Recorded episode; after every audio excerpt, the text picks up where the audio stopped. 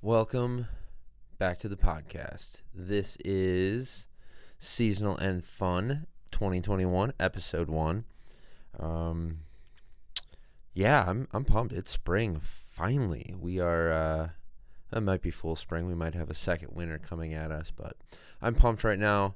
It's maple sap season. Where uh, we've got the trees tapped in our backyard sugar bush, and people are tapping all over the place. Hopefully you ha- hopefully you have some maple trees nearby that you can either tap yourself or go help someone tap. It's just an awesome, awesome routine, uh, ritual every year for spring, kind of the rebirth of the uh, the earth, us, our spirits here in the Midwest in the winter. Um, I love winter; it can be a lot of fun, but I definitely uh, I get squirrely and ready for spring this time of the year. So for me. Uh, tapping maple trees, collecting the sap, and going through that whole ritual is a lot of fun.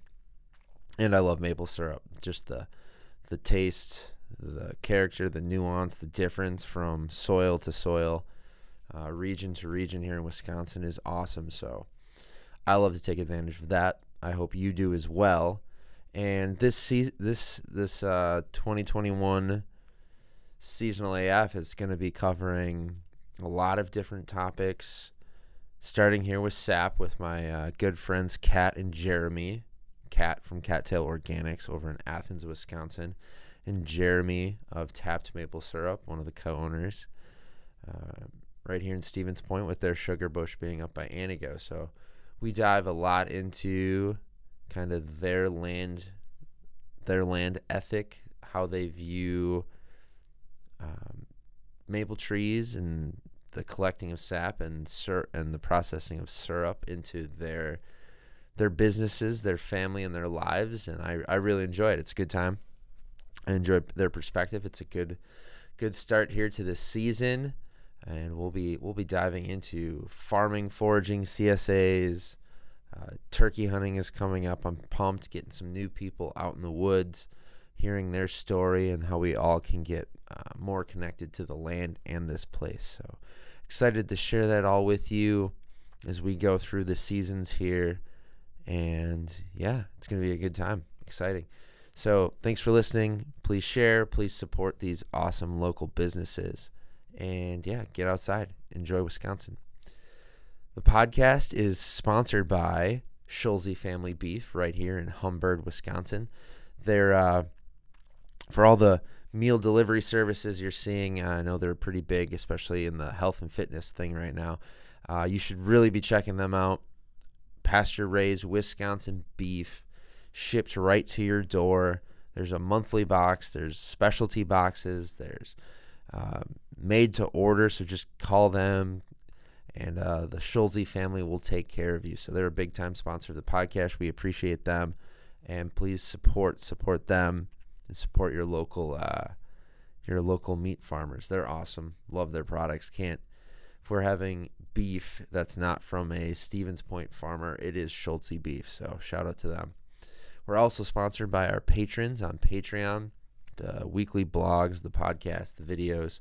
It's all archived there uh, for people to dive back into previous seasons, and we appreciate their support and all of my musings, workouts, that kind of thing as we go through the seasons. It's all on Patreon if you want to get more access to that. So appreciate everyone that supported us on there. And uh, yeah, we're gonna keep things rolling. Stay tuned for a BHA podcast. So if you're into the hunting, angling, and public lands thing, there's gonna be more coming down the pipeline with that. Excited to accept that board position and get that rolling. So yeah, appreciate your support. On to the, on to the show.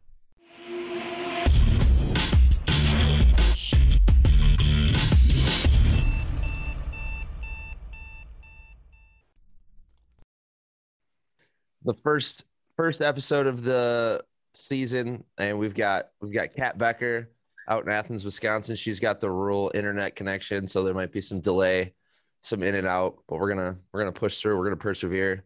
We've got Jeremy Solon, uh, Tap Maple Syrup right here, Stevens Point, Wisconsin. Or are you in the sugar bush right now? Oh, I wish I were in the sugar bush. I'm sitting in my house. But good. There you go. So I love of of all the seasonal books I read every year, I love the ones that start with spring. So like, if we could just change the calendar year to start with spring, I would be a I'd be a fan. I'd sign off on that. So here we are, spring. nothing more exciting than uh, sap season. So I got two of my two friends that are passionate about sap, passionate about spring, the land, all those good things. So here we are, rocking and rolling. Who wants to go first? Just a quick uh, who you are, just for everybody that may have not listened to previous podcasts or know who you are. Who wants to jump first? Kat, Go, Kat should go go. first. Otherwise, otherwise she'll interrupt me. I'll have a great. I know, like 20 seconds in, you'll start talking, and then I've interrupted you.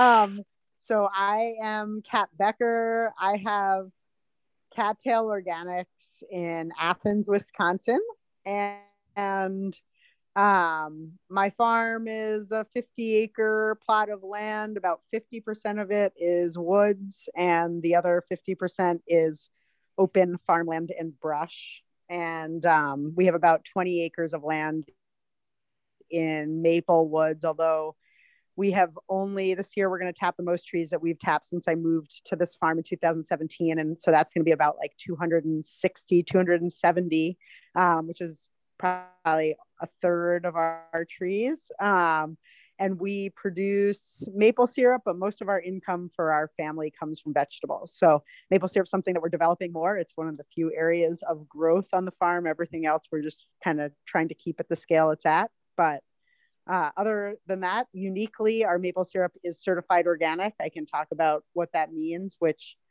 it means nothing in certain ways but something in other ways depending on what sap you're comparing it to so there's that I like it. I like Yeah. it. That'll be a good topic. Well, we should talk about the organic certification. That'll be good. Um, I'm Jeremy Solon, uh, co-owner of Tapped Maple Syrup. We make uh, maple syrup on um, land north of Antigo, where my family's been for just over 100 years. And uh, Tapped Maple Syrup focuses on uh, infused, barrel-aged, and pure maple syrup. Um, do a do a lot of playing around with maple syrup and doing some crazy stuff and lots of uh, collaboration. Um, making making uh, fun syrup. So um, yeah, super excited for this time of year. We're you know we I actually used up the last of 2020 maple syrup today. Like it's it's done, and uh, we need we need the trees to run now.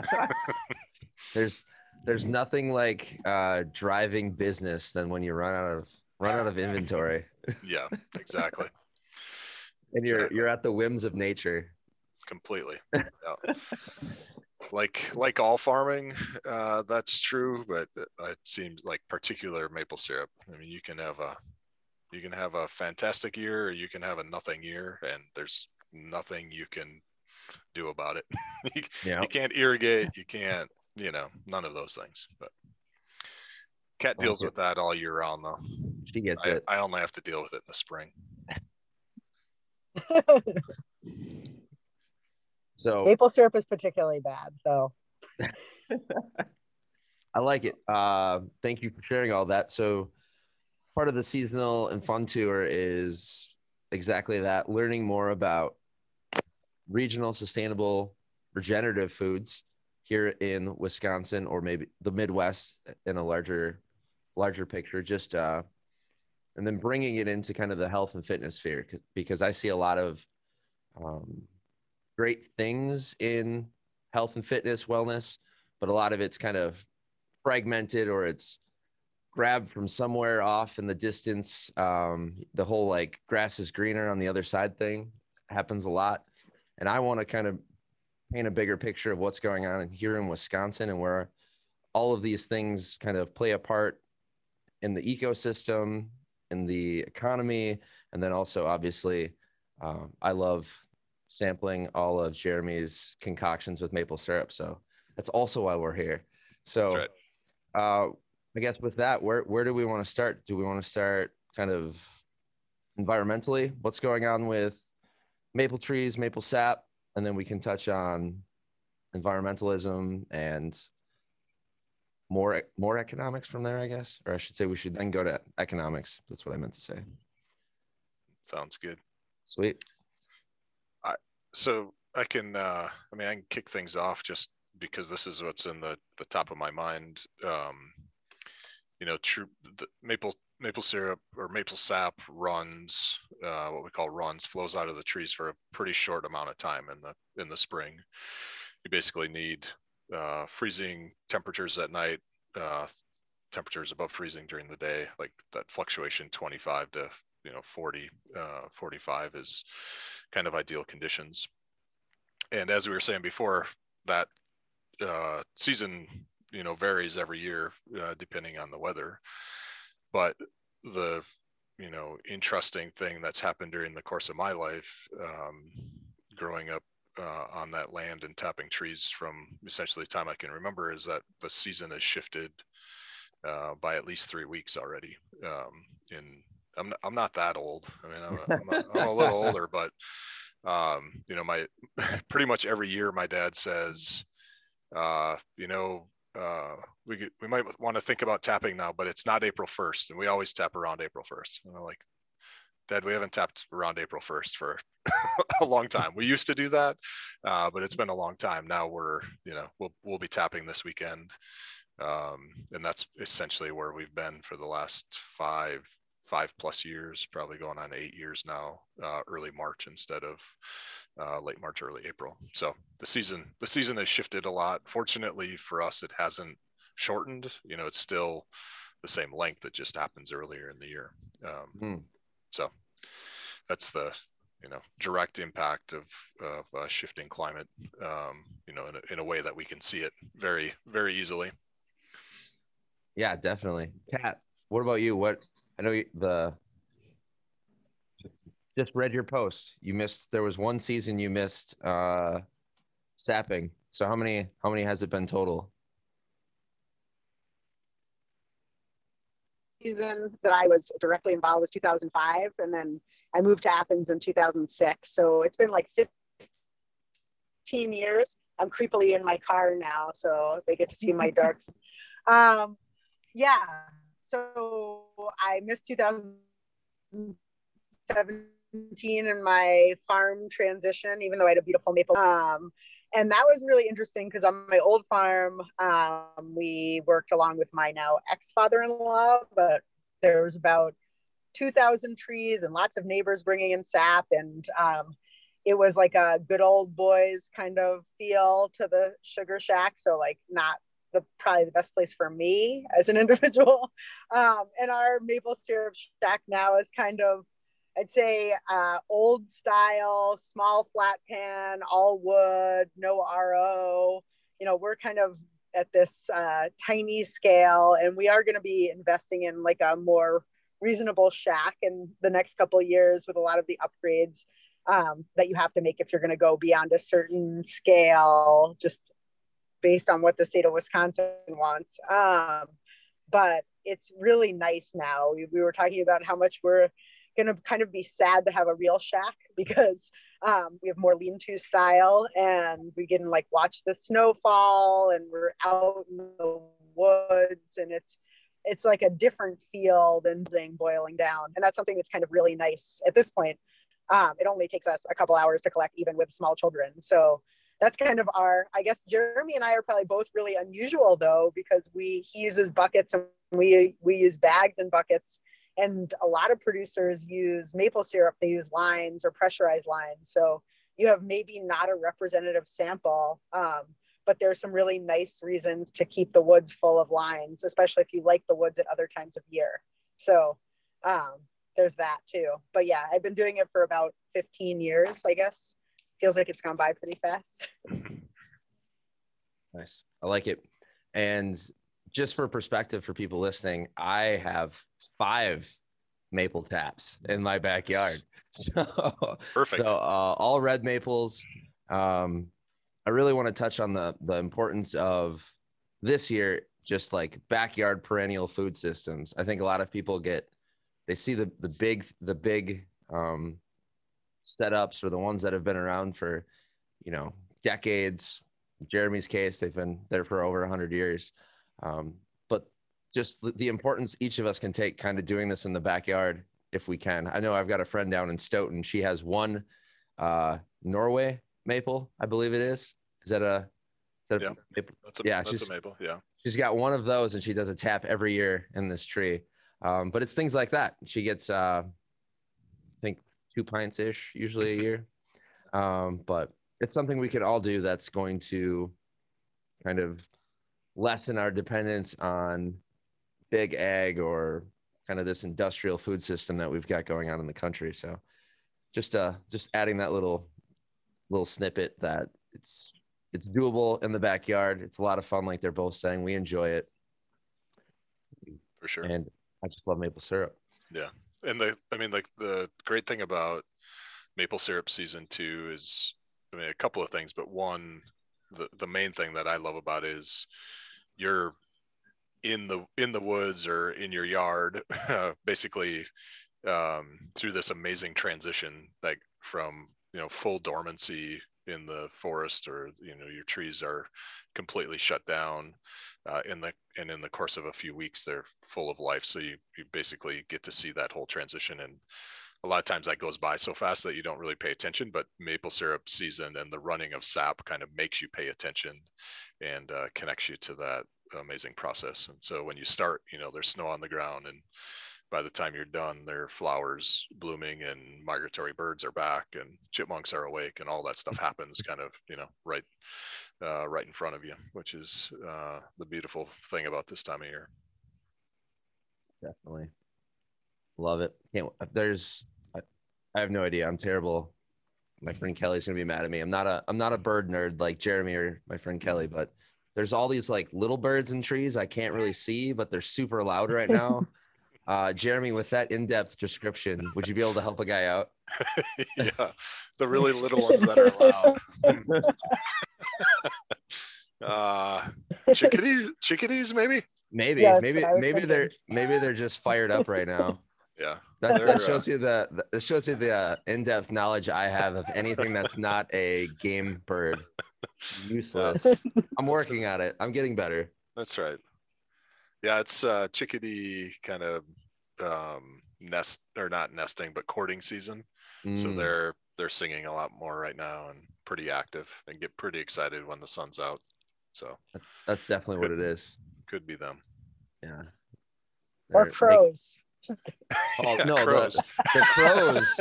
the crows are definitely out because those are those are big enough that even I can see, and my my dogs are absolutely just they're they're ready to riot with the crow activity over our house. There's to them, there's no reason a bird should be flying over our house repeatedly. So yeah the dogs the dogs get angry and just they're on patrol in the yard.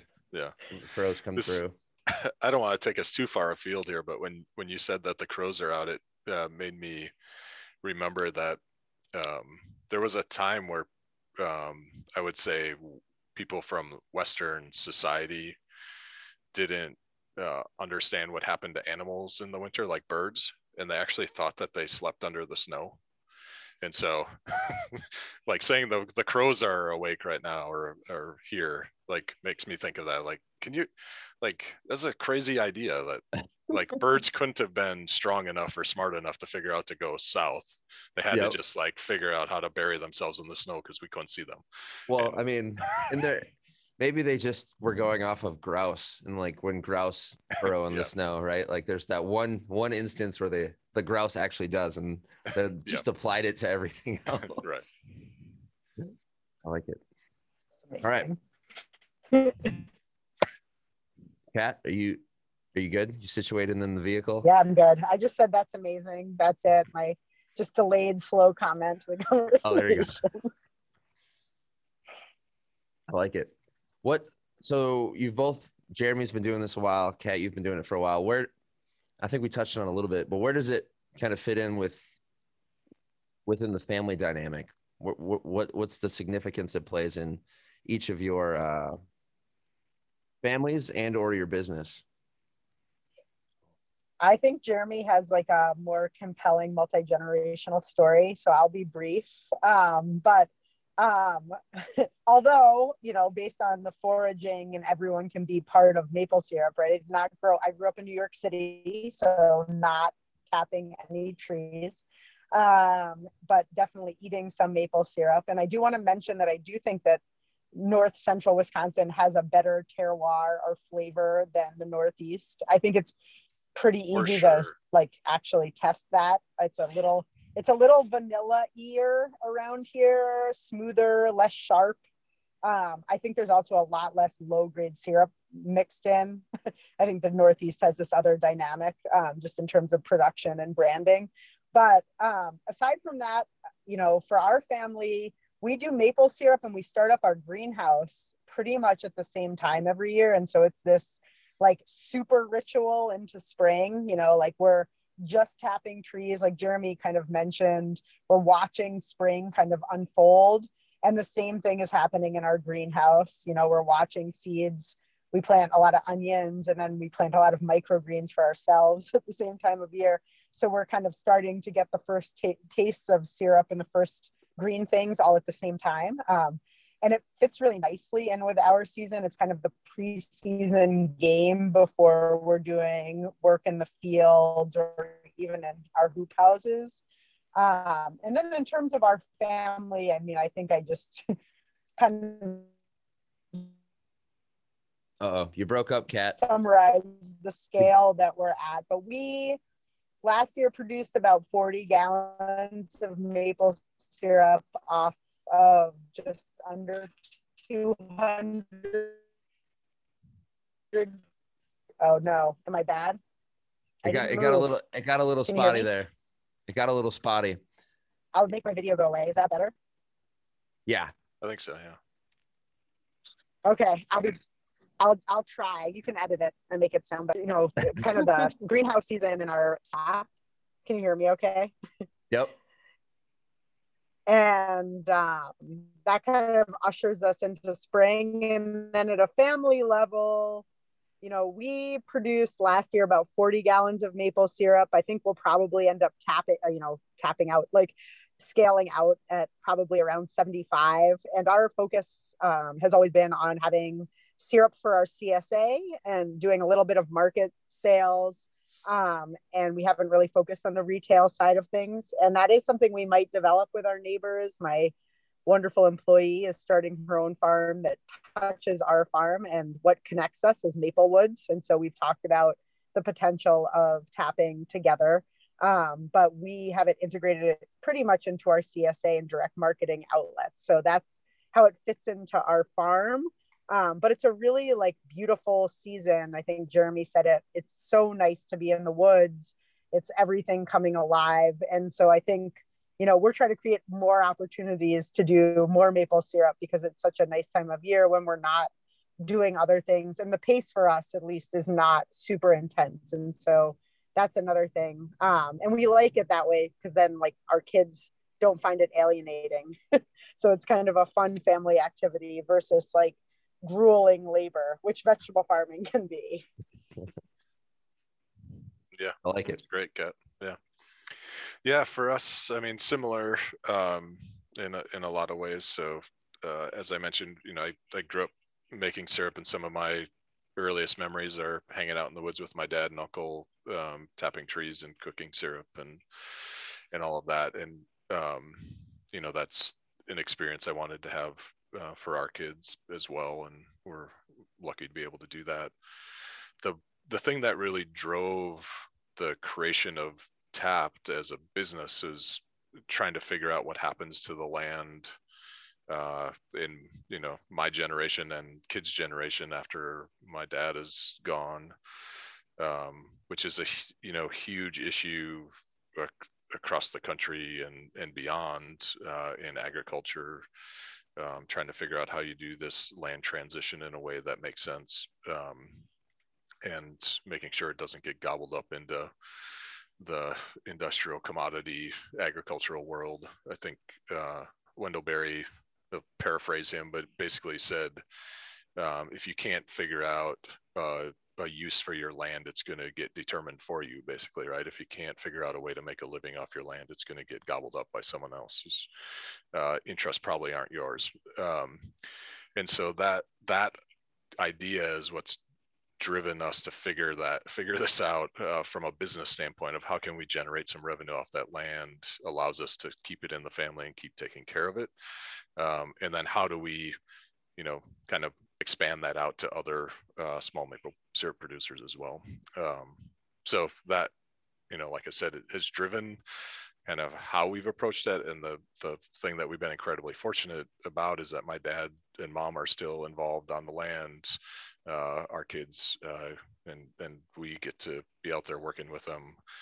Um, and you know it's anybody who's done you know physical labor um, knows that there's a there's a different connection that happens when you're working together than necessarily when you're even just recreating together mm-hmm. um, and and i you know i really value that and and it's really good for our for our kids and um, just a you know fun part of of that experience and uh, we're you know trying to be at a scale that that continues to make sense that like kat referenced that it's not just some intense you know work all the time that uh, our kids get to enjoy the time uh, in the woods and and being with with my parents and and everybody else that comes out in the woods with us. I like it. You the you both mentioned kind of the the ritual aspect of the the event spring of sap running which i completely agree with i um, as someone who enjoys the outdoors like being in the woods right now in spring is just absolutely fantastic i love it every every moment of it from the the from the sky, the the chickadees making their racket in the trees, and the trees starting to bud. Within the trees themselves, we got the sap, and then the ground, like the snow is vanishing, and more and more of the earth is kind of revealing itself. Taking that idea of ritual, uh, and then you know, you both mentioned it in your families. I love that too. Just the work, uh, the the knowing your land, and like I said earlier, this, this could just be in your backyard, right? Like a family, you've got a couple taps in your yard just the work involved there the ritual of it working together cooking the sap into syrup figuring out you know what size what, what kind of jars you're going to put it in. Um, i always love that like just all the different varieties of jars you can have for syrup and what people select and why. So there's the ritual of food. Um, i want to i want to keep diving into that kind of with the the educational piece you both have. I loved taps. You're inviting people out into the sugar bush. Kat, pre-COVID, you know, you're you're at all different events teaching people like what to buy, how to buy, how to cook. Um, you've you've come onto the seasonal AF meal prep series, and everybody loved it. Like they love your energy, they love what you're teaching, how you're teaching. Um, can each of you kind of talk about that more the the educational part of the ritual as well as what you're doing? Sure. I'm just taking my turn, Jeremy. If you want to interrupt Perfect. me, Perfect. Go for it. Um, so for maple syrup, I mean, it's interesting you bring this up because part of our, uh, you know, long term, I shouldn't say long term. By long term, I mean like three year plan to put in a better shack. Part of it is about how we set up the woods to make it more accessible um, to bringing people out because I have to say one of the things that I love the most about the woods that we have and even the way it was used before when I tapped it with you know my ex-husband's family because um, we use the same woods that we use now as like an addition is there's something about the way that our land is laid out. It's kind of this big it's a square that means that you have people kind of working in every corner at the same time. It's this really like beautiful rhythm of how sap gets collected um, and you know the, the layout of the woods really determines how it gets collected. And so our woods always had these kind of small teams of people kind of working in different corners and then coming together at the center. Um, and i love that. And our neighbors who have red door family farm they always bring their girls out and we all collect sap together. Um, but the idea of having more people participate in that is something that i want um, and definitely in post covid times that becomes more accessible. I mean, the other thing about maple syrup, and I'm sure Jeremy will touch on this, is like, you know, it is sugar, you know, it's incredibly good. Um, from a, you know, mammal perspective, we're drawn to it in this really intense way. Um, but it also is this way that we get to i mean you know sugar is kind of the devil everyone loves talking about that you know um, but maple syrup you know it you know you're making it yourself and you get to indulge in it in these ways that's just like beautiful and seasonal as well. Um, and so you know that's something i'm excited to share with people and definitely with our family where we are drinking cold sap and then you know we're drinking kind of part boiled down sap. And then you get to the i don't know if jeremy does this with his family but the sugar on snow kind of pouring out you know maple syrup onto snow and rolling it up or making snow cones.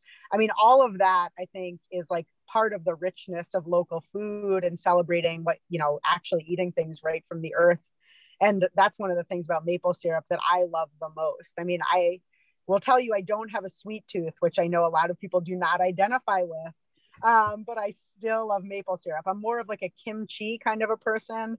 I could eat like a gallon of kimchi, but I love maple syrup because of all of those rituals and ties to the land and the fact that it changes flavor throughout the season and you can taste those differences. I mean, I think, you know, as humans, we clearly have had these experiences with food over time, but being able to share that with people is something really wonderful. And up until this point, we've really shared it mostly with family and friends. And I think the idea of expanding it, um, especially to people's backyards, like a lot of people in Wisconsin have like turkey burners for deep frying fish. Like you can use those simple propane burners to cook outside. I mean, you can use wood fire, there's all types of things you can use, but it's pretty easy given how much people love to cook outside in the winter in Wisconsin to adapt that system to maple syrup. So there's my uh my food celebration related spiel that I you know I love talking about vegetables with people which people are less attracted to than maple syrup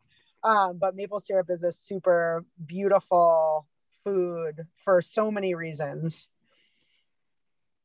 I love it. That was I perfect. I uh yeah, I I don't have much to add to that. The the one the one piece I will add a little bit uh different layer of this maybe um you know give a shout out to Jerry John Drew uh for this. So Jerry's uh um Ojibwa tribal member up in in uh, Michigan on on Lake Superior and I got to meet him uh, a little over a year ago. And one of the things that's that's always been um, kind of interesting for me is this this idea of like how do you how, how do you become native to a place? And how do you you know like fully fit into uh, natural systems? And obviously we have uh, great examples of that in uh, the tribal nations in the in the upper midwest who you know are, are obviously fully native to this place um, and so every time I get a chance to talk with folks like Jerry, I, I kind of ask that question of like, what is it?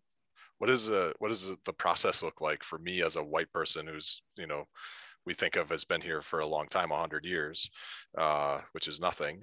Um, what does that look like for me to you know become native to this place in in a way that's not um, you know about taking from uh, indigenous culture here, but is you know trying to trying to fit in.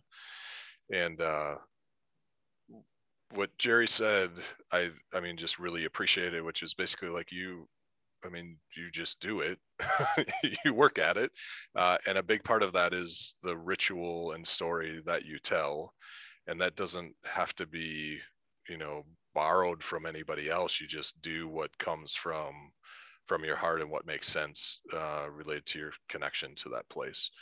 And so we um, we try to build that in in, in a way that makes sense um, as part of this this process and you know other things that we do um, but it's most apparent to us at the beginning of tapping season right it's a it's this big celebration we're back in the woods um, and you know fortunately last year we tapped just before kind of all the covid uh, restrictions got put in place and we had a few people out. And this year we are going to have uh, small groups out again um, in you know a way that's going to be safe for all of us but we're excited to be able to share that but again you know basically from the from a real ritual standpoint and people can kind of connect to that however makes makes sense to them.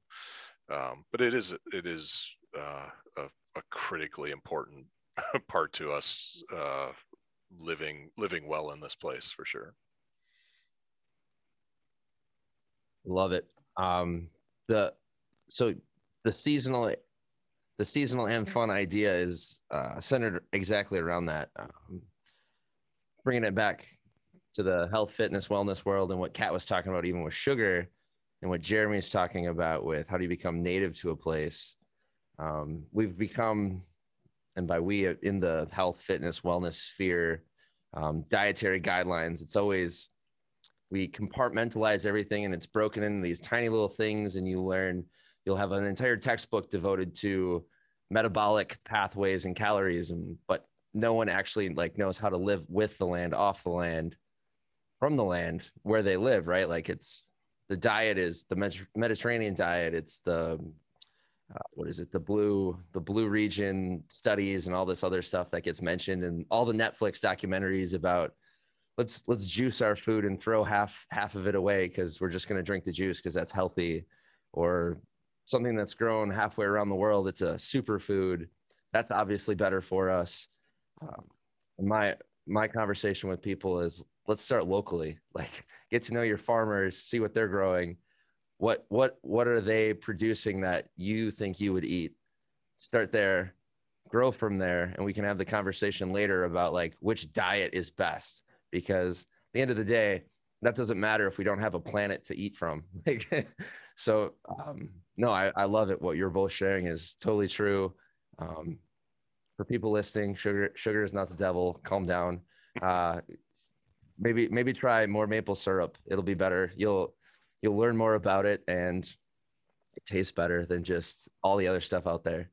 Um, yeah, I got I got some stevia dessert from someone the other day, and I I really appreciate the love and the sentiment that went into it, but I'm I'm a maple guy. There's just think how good that would have been with maple syrup in it. I know.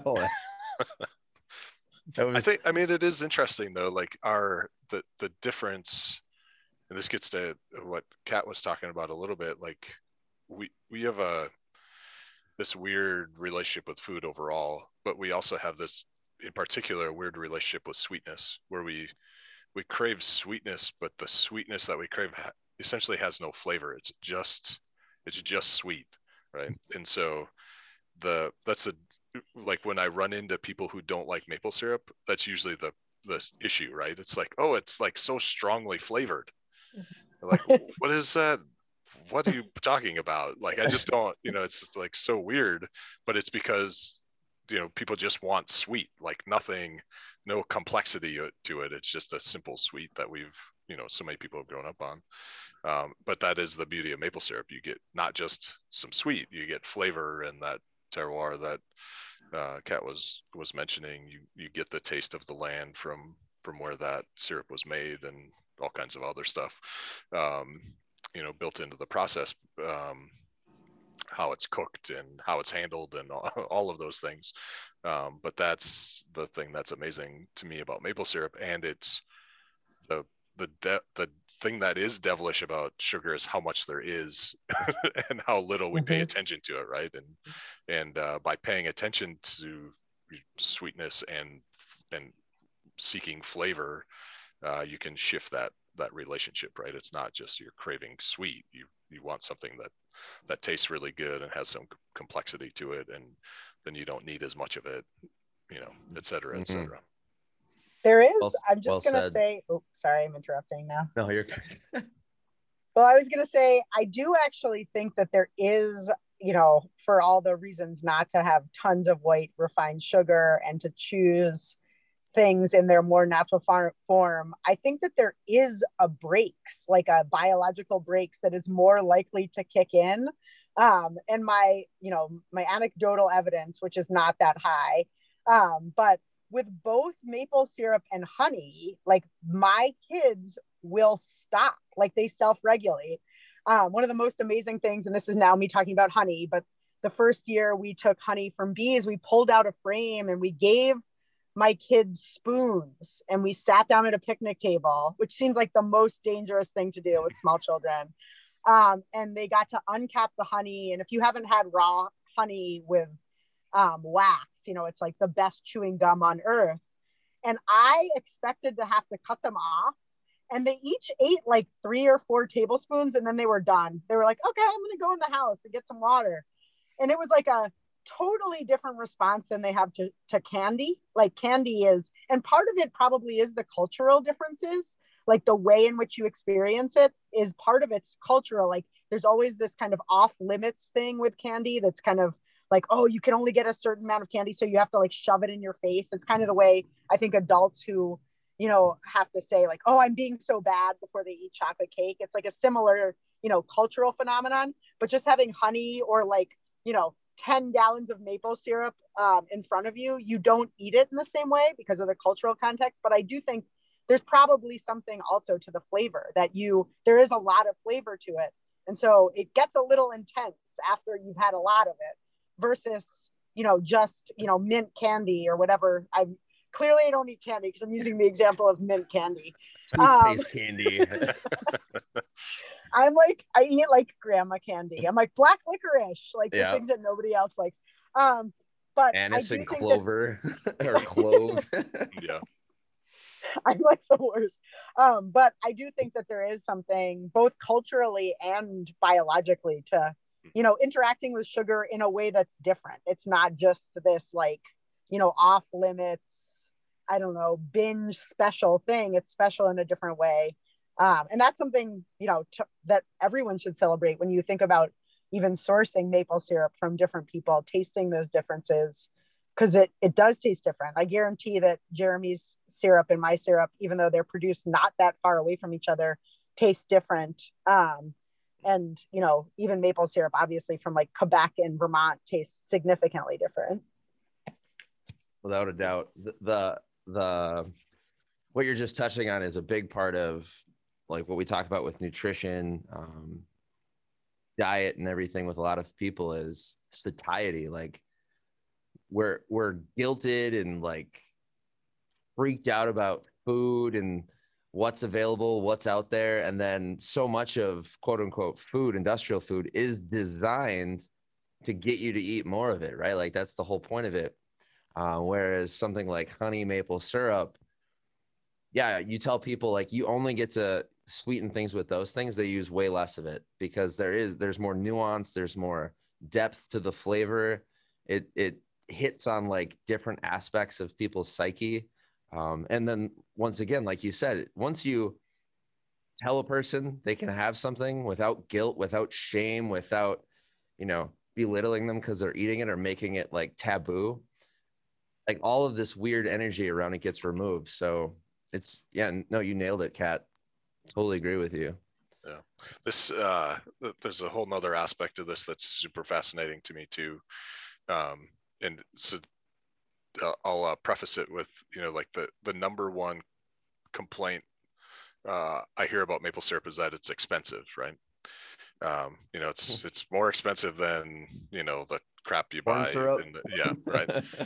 Um, but th- but that's another symptom of our food system right? So you know just what we were talking about if you if you use maple syrup in a way that it should be used compared to the amount of sugar that you you know people typically use it's it's actually cheaper probably Mhm. directly cheaper to use the maple syrup but then you combine all of the health aspects and you know the like you were talking about the, the desire just to use more and more and more and um, on the industrial side of things the the there's a whole different calculation of what the costs are right um, and you know value to the farmer and all all of those things and um, i just think it, it just gets super fascinating once you stop to begin to think about like what does something cost and what's its value and you know what are the impacts of that uh, on yourself and the whole rest of the system that you're you're operating in I like Yes. definitely.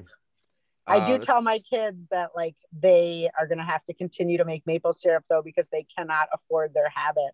I'm like, if you had to buy the maple syrup and honey you use, Yeah. the way you use it, you're like making this vat of like some like you know that's what they use as sweetener, and I'm like, I mean, it's great, but you can't use it like that if you're like testing out a weird concoction recipe. like, oh no, you just why? you just described my instant pot. That's like how I cook with my. If I'm if if I'm questioning my recipe, I'm like, yeah, maple syrup. That'll, that'll fix that'll fix anything I that'll screwed fix up. it Yeah. I mean, it Uh, kind of does. If you look at every recipe it always like every I am I don't use recipes again. Like I'm the worst. Yep. I cannot follow a recipe for more than like the first two things, and then I'm like, ah, I got inspired. I'll just let it go. It's like I, you know, I'm like using totally different spices and making a totally different thing immediately. But um, I do have to say, if you look at regular recipes in books, they often have sugar or honey. Like you know, every dressing on earth has sugar or honey. You might as well make it maple syrup. It makes it better you know like use the maple syrup in in your chili instead of sugar for goodness sake hmm So somebody somebody was uh, bottling like a maple vinaigrette. It was like a fermented maple, like the last residual bits of uh, the boiling process. They made into a vin- vinaigrette. Nice. I instantly wanted all of it.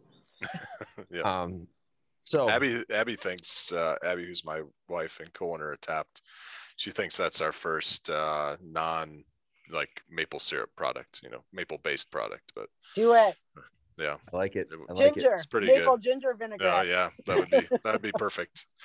Put that on everything. Shots of it. Yeah, So we that's we we're at a good transition. Uh that you were talking about kind of you know how how farmers uh, landowners are compensated for the work for the time and then also let's so i'm going to use that to kind of transition into the the economics of it. We we talked earlier about wendell berry berry saying if you if you can't find a way for your your land, we're paraphrasing again to to have value uh, someone else will and their their uh their ideas might not align with yours. I i always think of a interview with gary gary v i don't know if both of you are familiar with him. Uh, gary Vaynerchuk Vaynerchuk is his name. He's he's big in like the whole rise and grind kind of uh, culture.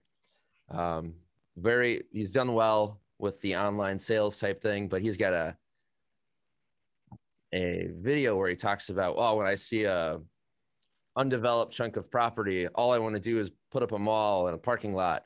And i get so disgusted like with that thought like i remember listening to that pod or whatever it was on and i instantly like screamed.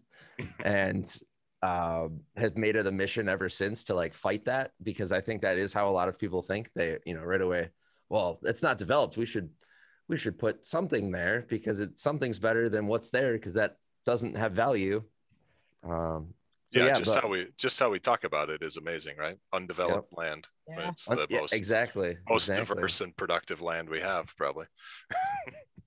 exactly so the value of it i guess. Let's let's talk about that is it could be like what it what it provides obviously to each of your businesses but to the land what else i guess is it adding to the land or the value of the land? That makes sense. Oh, that's an interesting question. I mean, I will say, you know, in terms of, it's funny because I was doing, I'm doing all this nerdy like business, big shocker, business planning stuff right now. Um, and I'm doing this farm finance boot camp. These are like what Kat does in the winter. And, um, and I was like looking at the return on investment. They have all these like different ways of looking at your business. And I was like, well, this picture, you know, it sa- it shows 50 acres. So like my return per acre is like really bad if you look at it that way. But like I'm really farming five acres and then like the maple syrup woods, like maybe like another five to seven for like six weeks. So like if you just look at the land that I'm actually actively farming, like my return on investment's incredible. I mean, like, and I think, I mean, that's a really interesting way of thinking about land. Like one of the things I value so much about my farm, and Jeremy was just kind of getting at this in his comments, but like, is that I'm able to make a living. Maple syrup and the woods are part of it. Um, and certainly we have not pushed them. We don't push them. Um, but it also allows us to care for other parts of the land in really intense ways as well. Like, you know, if my vegetables, I wasn't managing them really um, intensively and productively and paying attention to the soil, you know, that I do have an annual production, I couldn't have like three acre, acres in beneficial insect habitat that I'm managing, or I couldn't be managing sections of the woods that were clear cut not that long ago, you know, as we think about having more diverse species and cutting stuff out of them. And so, you know, as a farm, a lot of the ways that we get economic value out of out of parts of that system fit together with the management of the whole system um, and i think it is important you know to be able to meet basic financial goals to be able to manage you know we have a lot of water on our farm so we have a pond and we have a freshwater like trout stream that runs through the farm and we're able to manage those resources really well because of the fact that we have so much woods and that we can derive some of the value from those woods. I mean, I think Jeremy probably has a better sense of this than I do, but a lot of the way that people manage their woods is through pretty heavy cutting systems because that's the only way that they're able to pay their property taxes in rural areas and feel like they have enough income to do that.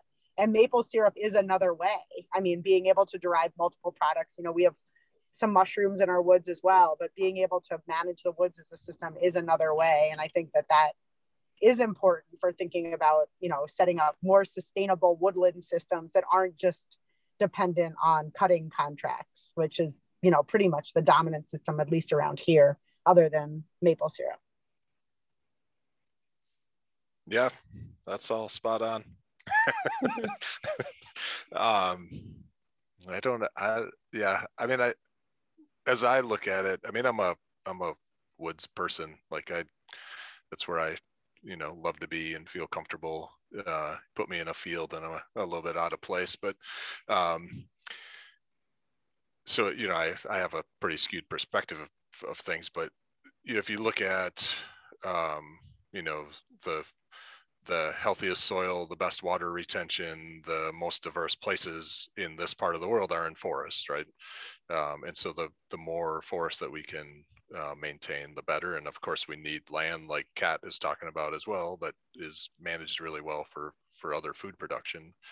Uh, it's not to say we should, you know, just have all forest, um, but when we can create those spaces and integrate those systems, like Kat was talking about, to have um, forests as part of those pr- productive systems, we get all those benefits, right? And so what you trade off a little bit in a highly productive ag field, you gain uh, in the forest from carbon sequestration, additional carbon sequestration, water retention, all those kind of things.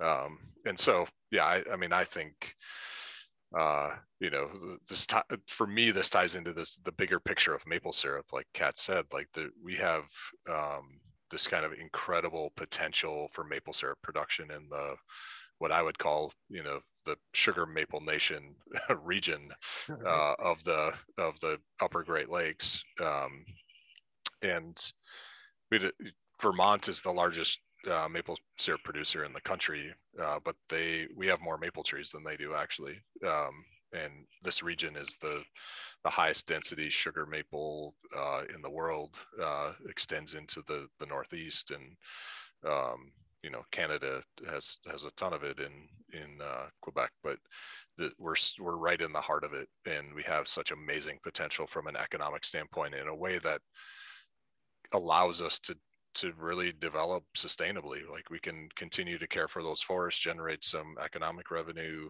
you know maybe shut down some sugar sugar uh, cane fields down in the south where there should be swamp and uh, you know some some other big big goals like that. But um but yeah i, th- I mean it, regardless i think it needs to be uh, thought of more um, kind of consistently from an agricultural standpoint of how can we generate some revenue off of this and integrate it with the rest of our farm systems uh, like Kat does so um, yeah, lots of potential there.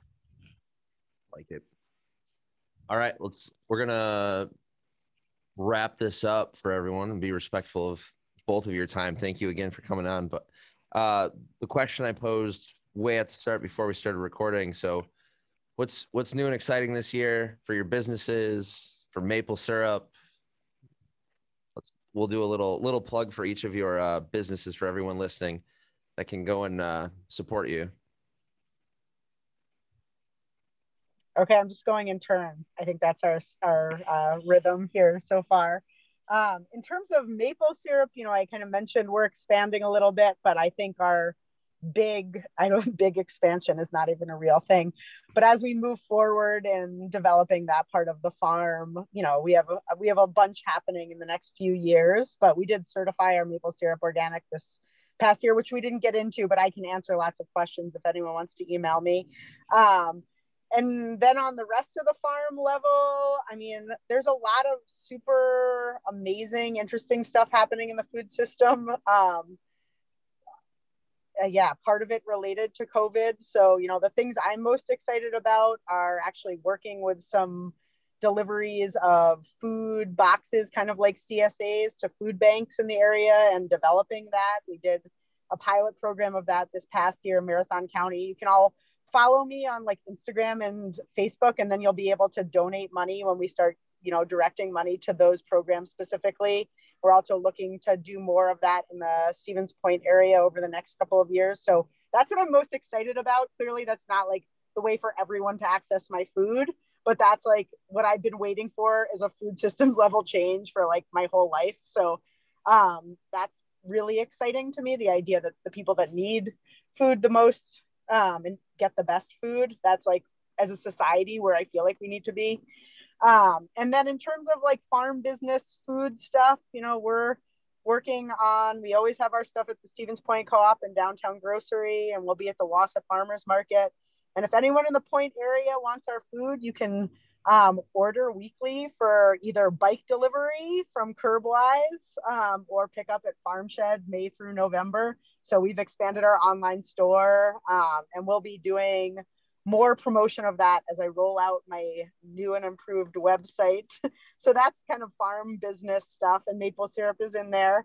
Um, but yeah, those are the things I'm most excited about for this year, and the idea that we I might be able to eat in a restaurant um, by like the fall. I'm also personally excited about.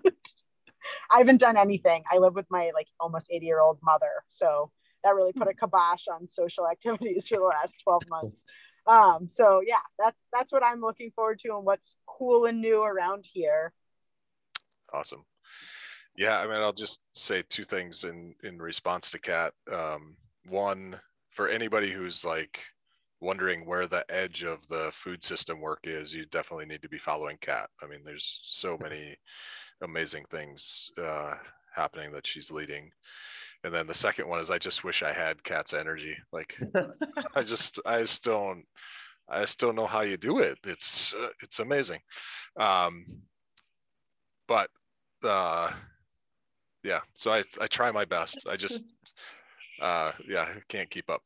Um, so with Tapped, uh, I don't know what's new. Um, lots of lots of cool stuff. We're actually um, coming out we, I don't know that we're going to release a new syrup this year, which is kind of interesting. We've generally done that uh, every year, um, but we're sitting pretty well right now. Uh, there are a couple in development. One that that I'm really excited about, but I think the timing is going to be off a little bit. Um, we, uh, I'm, I'm really interested in um, connecting beer and maple syrup uh, in a in a much better way, and so they're on the homebrewer side. One of the things there's a there's a syrup that actually comes out of Germany um, for uh, use in wheat beers. Um, the and it's uh, it's a Woodruff syrup. It turns out Woodruff has uh, coumarin in it, and it's not a legal food product in the in the United States. Um, but so I'm trying to figure out a replacement for that. But it's a syrup that gets added to to wheat beers, particularly in the spring um, and I'm playing around with some some flavors in there that um, are in the kind of flowery uh, side of things, um, like Mexican marigolds and some other things. So that that's down the line a little bit, um, but fun to play with. The other one that's that's been really fun is we have a new partnership with District One Brewing uh, in Stevens Point, and they. Uh, I think I can say this. I don't think I'm too far out ahead. Um, they they have a French toast uh, beer uh, that they've been brewing kind of in in house, um, but that's getting ready to be released in uh, cans, and um, that has our cinnamon infused maple syrup in it. So it's just like this amazing uh, pairing. So French toast stout. Um, so you, you imagine drinking, uh, you know, French toast and That sounds good. yeah, it's gonna it's good. It's, it's amazing. So we're we're super excited Sounds about that. great. Yeah. Um, so we just you know continue to look for collaborations like that, um, and and continue to build new products around you know other people's interest and creativity uh, and energy. Is that's that's what I rely on people for coming up with good ideas that that we can uh, implement and and uh, building off their energy. So um, and we've been you know we're fortunate to be surrounded by lots of amazing folks. Um, so yeah, we're you know looking forward to another another amazing year. Um, we're gonna do some um, different things with how we kind of package Tapped and connect it with other products from the the Great Lakes region, which we're pretty excited about. Um, introducing our the Tapped community to other uh, small food businesses in the in the region um, and and doing some stuff like that. But so uh, there's always there are always a lot going on, never enough time uh, to, to get everything done. Um, but yeah, we're we're excited to to launch into this uh, this new year for sure. And I agree, Bill. You know, back to the beginning, we like this is the start of 2021 right now. Like this is we're we made it to the new year. Yeah. I love it. Uh, thank you both for coming on, sharing your time with everyone, uh, and everyone listening. Go buy maple syrup and other fine products from these two uh, businesses. So support local and get outside for sure. You should all buy the ginger. Yep. Oh, Oh, we lost Kat a little bit. Kat, Ginger, no. yeah. Our our uh, maple syrup because it's like both of our products. You know, That's right. Gets ginger from me, so you can hit two birds with one stone. that's right. It's amazing that we can uh, grow ginger in Wisconsin. That was like one of our go. super super exciting uh, partnerships for sure. Mm-hmm. Tap ginger maple syrup. Get on it. That's right.